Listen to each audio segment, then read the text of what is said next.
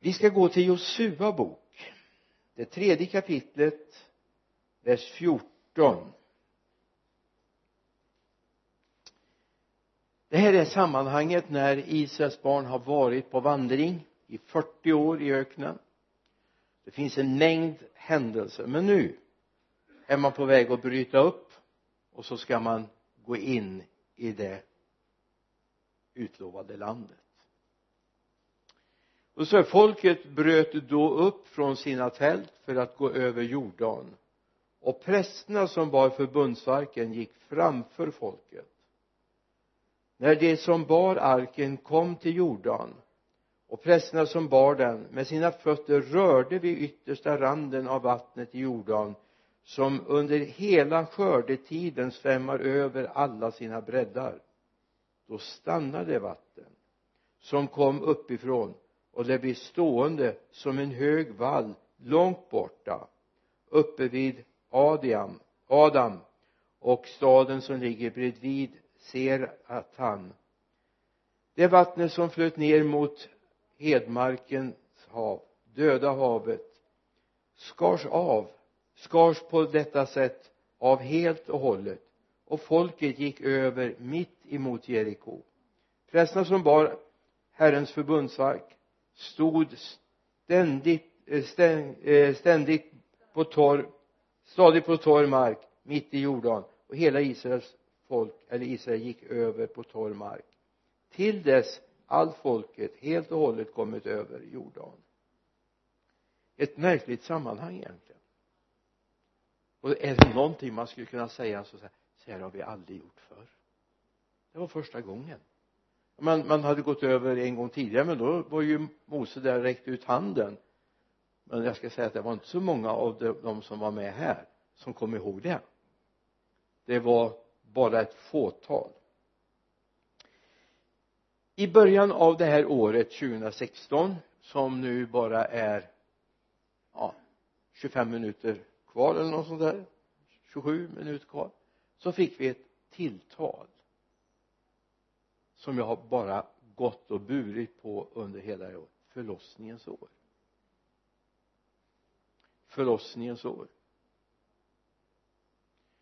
Och det kan vi väl konstatera att mycket har varit en förlossningens år. Både här och i Lidköping. Men en sak måste vi säga till varandra en förlossningsprocess när en havande kvinna ska föda går inte alltid över på bara några minuter. Det kan vara långa processer. Och jag vill säga förlossningen är ju egentligen inte avklarad förrän naveln är avklippt och barnet är ett eget barn. Eller man kan tala om förlossning när det gäller en is som har satt sig uppe i Torneälven till exempel. Där uppe vid eh, Korva där gör eh, Torneälven en böj runt Gustavs kyrka. Och där blir det ofta stockning och man får spränga isen för att få den att flöda vidare. Och i all synnerhet på den tiden det fortfarande var flottningsled men man kan inte säga att bara för att det börjar bryta sönder isen så är förlossningen klar. Utan först när floden får fritt eh, flöde när strömmen får föra vattnet vidare så är förlossningen över. Och så går man till nästa steg.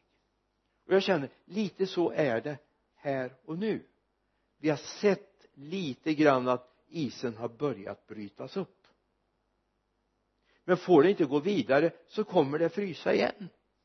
Och så kommer det bli stopp. Eller det barn som inte blir färdigfött kommer inte att överleva. Det grekiska ordet som används faktiskt för moderliv är samma ord som för grav.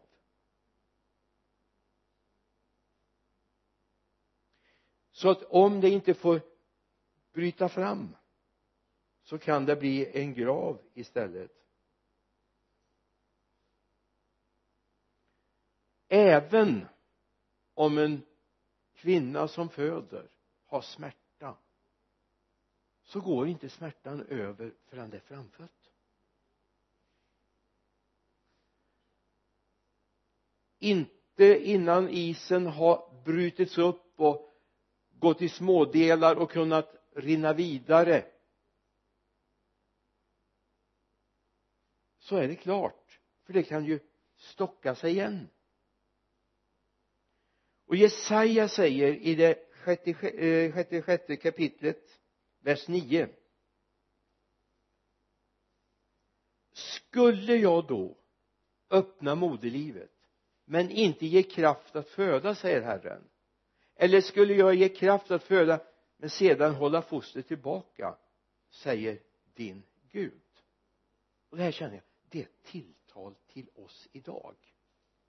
Det är inte tid att ta armarna i kors och säga att nu fixar det sig. Det kommer inte fixa sig om vi inte får gå vidare. För nu ska vi vidare. Vi ska vidare. Och det är ditt och mitt ansvar. Det är inte bara Guds ansvar. Gud är den som föder. Gud är den som ger livet men Gud behöver medarbetare. Han behöver dig. Han behöver mig. För att verket ska fullbordas. Vi är inte statister. Vi är inte ens marionetter. Utan vi är hans medarbetare. Och Paulus säger det är så vi ska se på varandra. Vi är Guds medarbetare. Därför säger Paulus i första Korinthierbrevets nionde kapitel vers 26 om sig själv. Jag löper alltså inte utan att ha målet i sikte. Jag boxas inte likt en som slår i tomma luften. Istället slår jag min kropp och tvingar den till lydnad för att jag inte själv på något sätt ska komma till korta vid provet när jag predikar för andra. Jag löper alltså inte utan att ha målet i sikte. Jag boxas inte likt en som slår i tomma luften. Istället slår jag min kropp och tvingar den att lyda för att jag inte själv på något sätt ska komma till korta vid provet. Det handlar om oss. Det handlar om dig. Det handlar om ditt ansvar.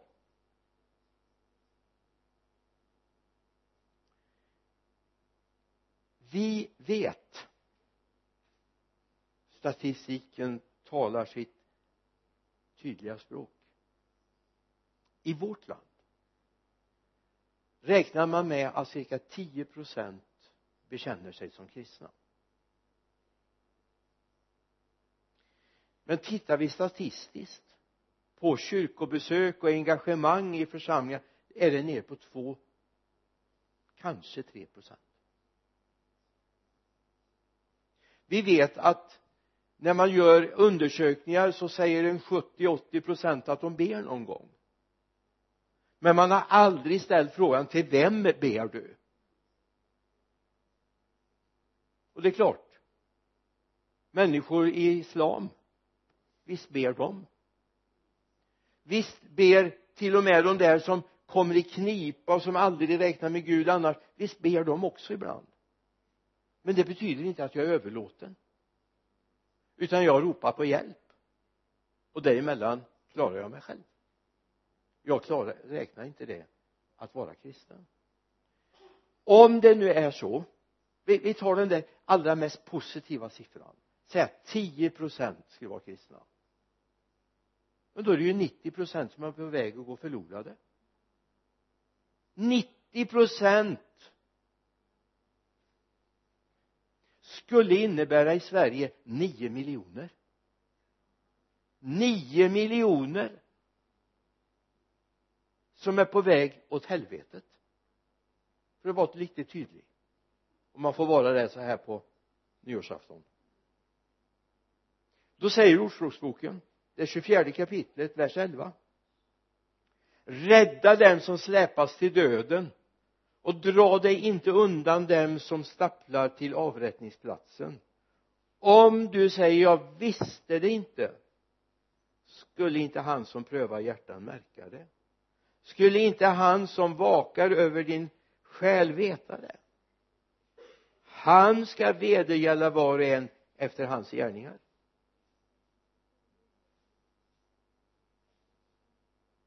Vi ska börja närma oss texten men det kanske kommer mer av den imorgon ska jag säga. Vi kanske bara hinner inledningen idag. Annars får ni sitta här. Vi firar nyår vid ett istället. Vi blir någonstans de här som finns borta på England. Då de går ju inte in i nyår förrän klockan ett så att vi kan väl spetsa på det då. Vi har ju ingen förmiddagsgudstjänst det var när man hade bett med människor till frälsning. Då var det underbart att gå på förmiddagsgudstjänst även när man hade varit uppe hela natten nästan.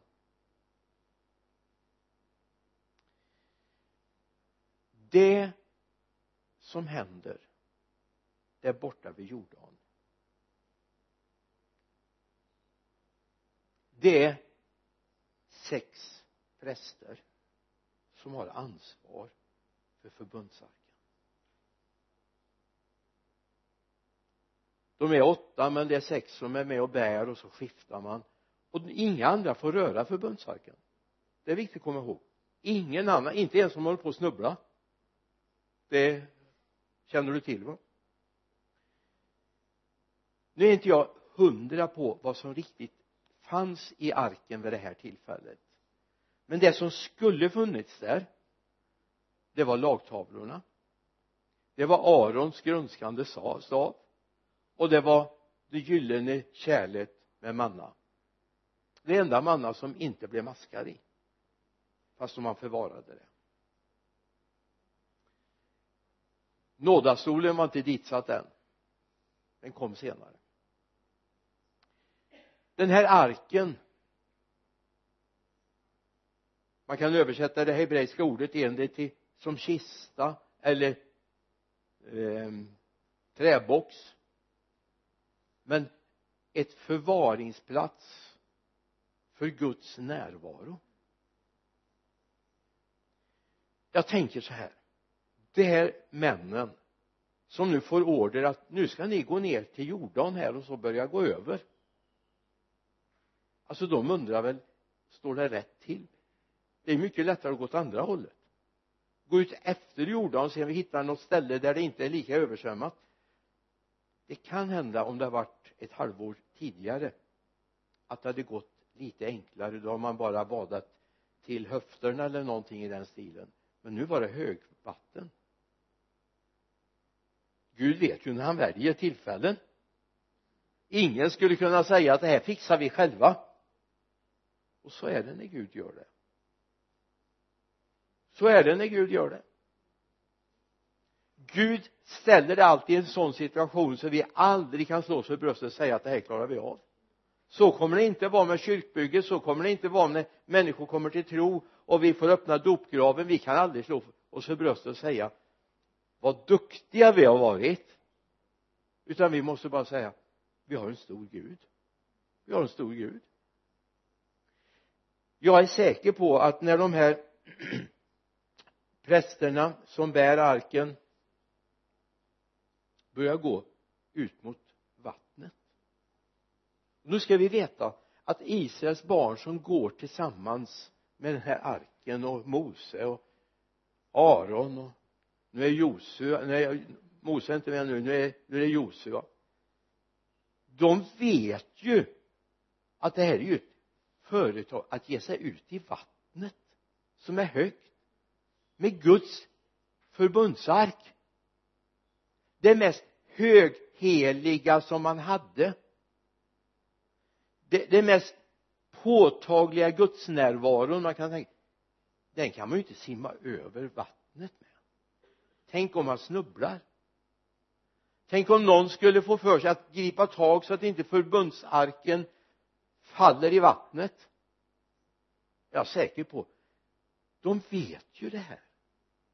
De vet vad som händer om man inte har koll på det här. Ändå går de ut mot vattnet. Vad händer? Vad händer? Ja, jag har hört många som har sagt att vid vissa tider om man har räknat ut och då hände det sådana här saker att vattnet stannade någon kilometer upp efter. Glöm det. Glöm det hade aldrig hänt förut och har inte hänt sedan dess heller. Ja nu har man ju börjat reglera Jordans flöden så att det kan ju hända att det är lite torrare ibland än vad det skulle ha varit. Men det var ett ganska brett ställe. Gud väljer verkligen prövningstillfällen. Testa. Testa mig och se om det håller. Pröva mig säger Gud. Och det är precis det som sker här även om Gud sa i början på 2016 det här är ett förlossningens år så kunde vi inte sitta med armarna i kors. Det handlar om ett tufft arbete.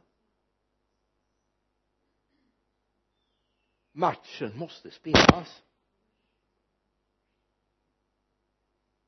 Hoppas ingen dör. Ni klarar av det. I Hebreerbrevet 9 jag måste skicka med dig det så du vet vad jag pratar om 9 och 4 det står det om vad som fanns i arken nämligen. Dit hörde det förgyllda rökelsealtaret och förbundsarken som på alla sidor var överdragen med guld.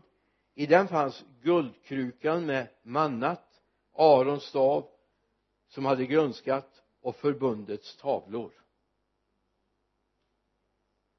Sen kan vi bara inom parentes säga att i slutet på den tiden när arken är borta eller när förbundsarken är borta och det står faktiskt i Jeremia att den ska inte återuppstå igen den tiden är över. Sen finns det ju de som säger det finns någonting som heter apokryferna. Eh, där står det faktiskt att arken ska återkomma igen. Och då tror jag inte på det jag tror på Jeremia. Jag tror på hans talande. När Salomos tempel står där eller Serubabels tempel, det sista av templet så säger man att lagtavlorna var borta.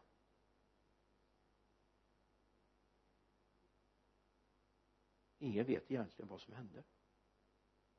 Men de skulle, den skulle ha innehållit dem i alla fall.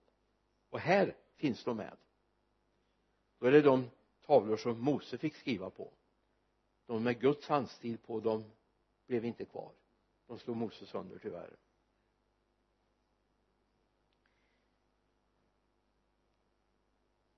Gud sa ett förlossningens år. Lyssna. Det har bara börjat. Det är bara födslovåndorna. Det är bara födslovåndorna det är bara förverkarna än. Vi ser hur isen håller på att brytas upp. Men det är inte fritt flöde än. Det är tid nu att ta det här på allvar. Och jag ska ta upp det imorgon. Vad händer när förlossningen är klar och vi kommer in i det förlovade landet? Nu är vi över. Men det tar vi imorgon.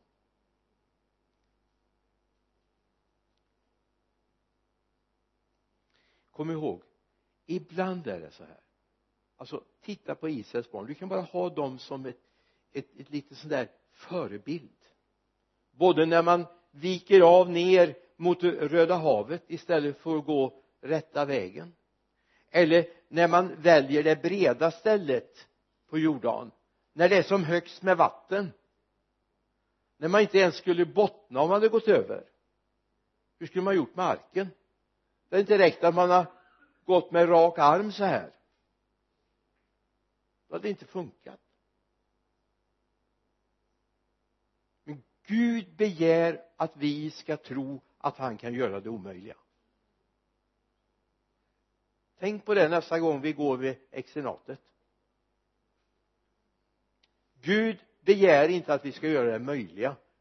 Gud begär att vi ska gå med honom när han gör det omöjliga. Det är det det handlar om. Hela Guds verk handlar om det. Och då är det så här att du vet i vår tid när framförallt inom sjukvården så talar man om beprövad erfarenhet. Jag ska tala om för dig när vi går med Gud så är det inte beprövad erfarenhet utan då är vi oerfarna och det är obeprövat. Det är bara Gud som är tryggheten. Det är bara Gud som är tryggheten. Och vi förväntar oss att Gud gör det. Titta på apostlagärningarna 9 alltså ibland det, det var Sara som sa det att Gud använder till och med de som inte tror på Gud. Titta i apostlagärningarna 9 eller förlåt mig apostlagärningarna 8 förlåt mig 8 så nu hinner jag inte läsa hela det här sammanhanget men titta och se. Vad är det som händer? Jo det blir en förföljelse i Jerusalem och många av de kristna de skingras ifrån staden och Filippos kommer ner till Samaria på grund av förföljelsen kommer han till Samaria och predikar Kristus och det blir väckelse. Det var ingen väckelsekampanj utannonserad men Filippos predikade Kristus. Och det, det, det är ett sådant nyckelord. Det står inte att han predikade om Kristus det står att han predikade Kristus. Och det är en väldig skillnad men det får vi ta vid något annat tillfälle. Titta på Paulus och Silas som hamnar i Filippi hamnar i fängelse. En makedonsk man har stått i, i en dröm eller en syn och Paulus har sett det kom över och hjälp oss och så reser de dit. Och så kommer de till Filippi och så hamnar de i fängelse. Jag menar hur ska det kunna bli väckelse i Filippi genom att man sitter i den innersta fängelsehålan? Alltså mänskligt sett är det ju helt vansinnigt, eller hur? Alltså de skulle kunna liksom krypa ner på sina knän och ropat och slitit sönder sina kläder och sagt Gud hörde vi inte rätt? De hörde rätt. De hörde rätt. De hörde rätt för där börjar väckelsen i Filippi. Det börjar i en fängelsehåla två män ledda av Gud börjar lovsjunga i natt och fängelsets portar öppnade sig. Så skulle jag kunna rada exempel på exempel där liksom till och med motståndet är det som genererar väckelsen. Till och med mot de som går emot. Jag menar om tittar i början på åttonde kapitlet i, i apostlagärningarna ska vi se att Paulus gjorde allt vad han kunde för att utplåna församlingen står det. Härlig grogrund. Vi skulle kunna ta från modern tid titta på William Carey som kommer till Indien. Får sånt motstånd sånt motstånd. Får bädda ner tre fruar på grund av att de dör i olika sjukdomar och i barnsäng. Men Gud hade planterat någonting när han satt som körsnär och skomakare hemma i England. Planterat något i hans hjärta och så får han vara med och bygga universitet. Han översätter bibeln jag tror det är till 27 eh, dialekter och språk i Indien. Och så får vi se en väckelse börja bryta fram. En hängiven människa. Men det var motstånd. Det var motstånd. Så tro inte att varje gång det blir lite motstånd i livet att nu är inte Gud med längre. Det kanske är Gud som är med i det det härdar någonting att våga gå med Gud. Ja det här var lite inledande tankar. Nu ska vi be tillsammans och så ska vi lovsjunga när vi har klippt över tolvstrecket här. Och nu tar vi en stund och tackar Gud för att han är med. Herre jag tackar dig för att vi får upplyfta heliga händer. Herre vi får tacka dig för att du själv finns tillsammans med oss. Herre även om du leder oss på vägar som vi tycker är helt fel och går åt helt fel håll så Herre går vi dem därför att du vill att vi ska gå dem. Vi tackar dig för detta i Jesu namn. Herre välsigna oss Herre att vi är trogna i den kallelse i det uppdrag du har gett oss. Att vi vågar gå den väg som du ber oss gå även om det inte är det som man traditionellt gör. Att man, vi går de vägar som inte kanske är de beprövade upptrampade stigarna utan vi går vägar som du har visat oss och vi går dem för ditt namns skull. Amen.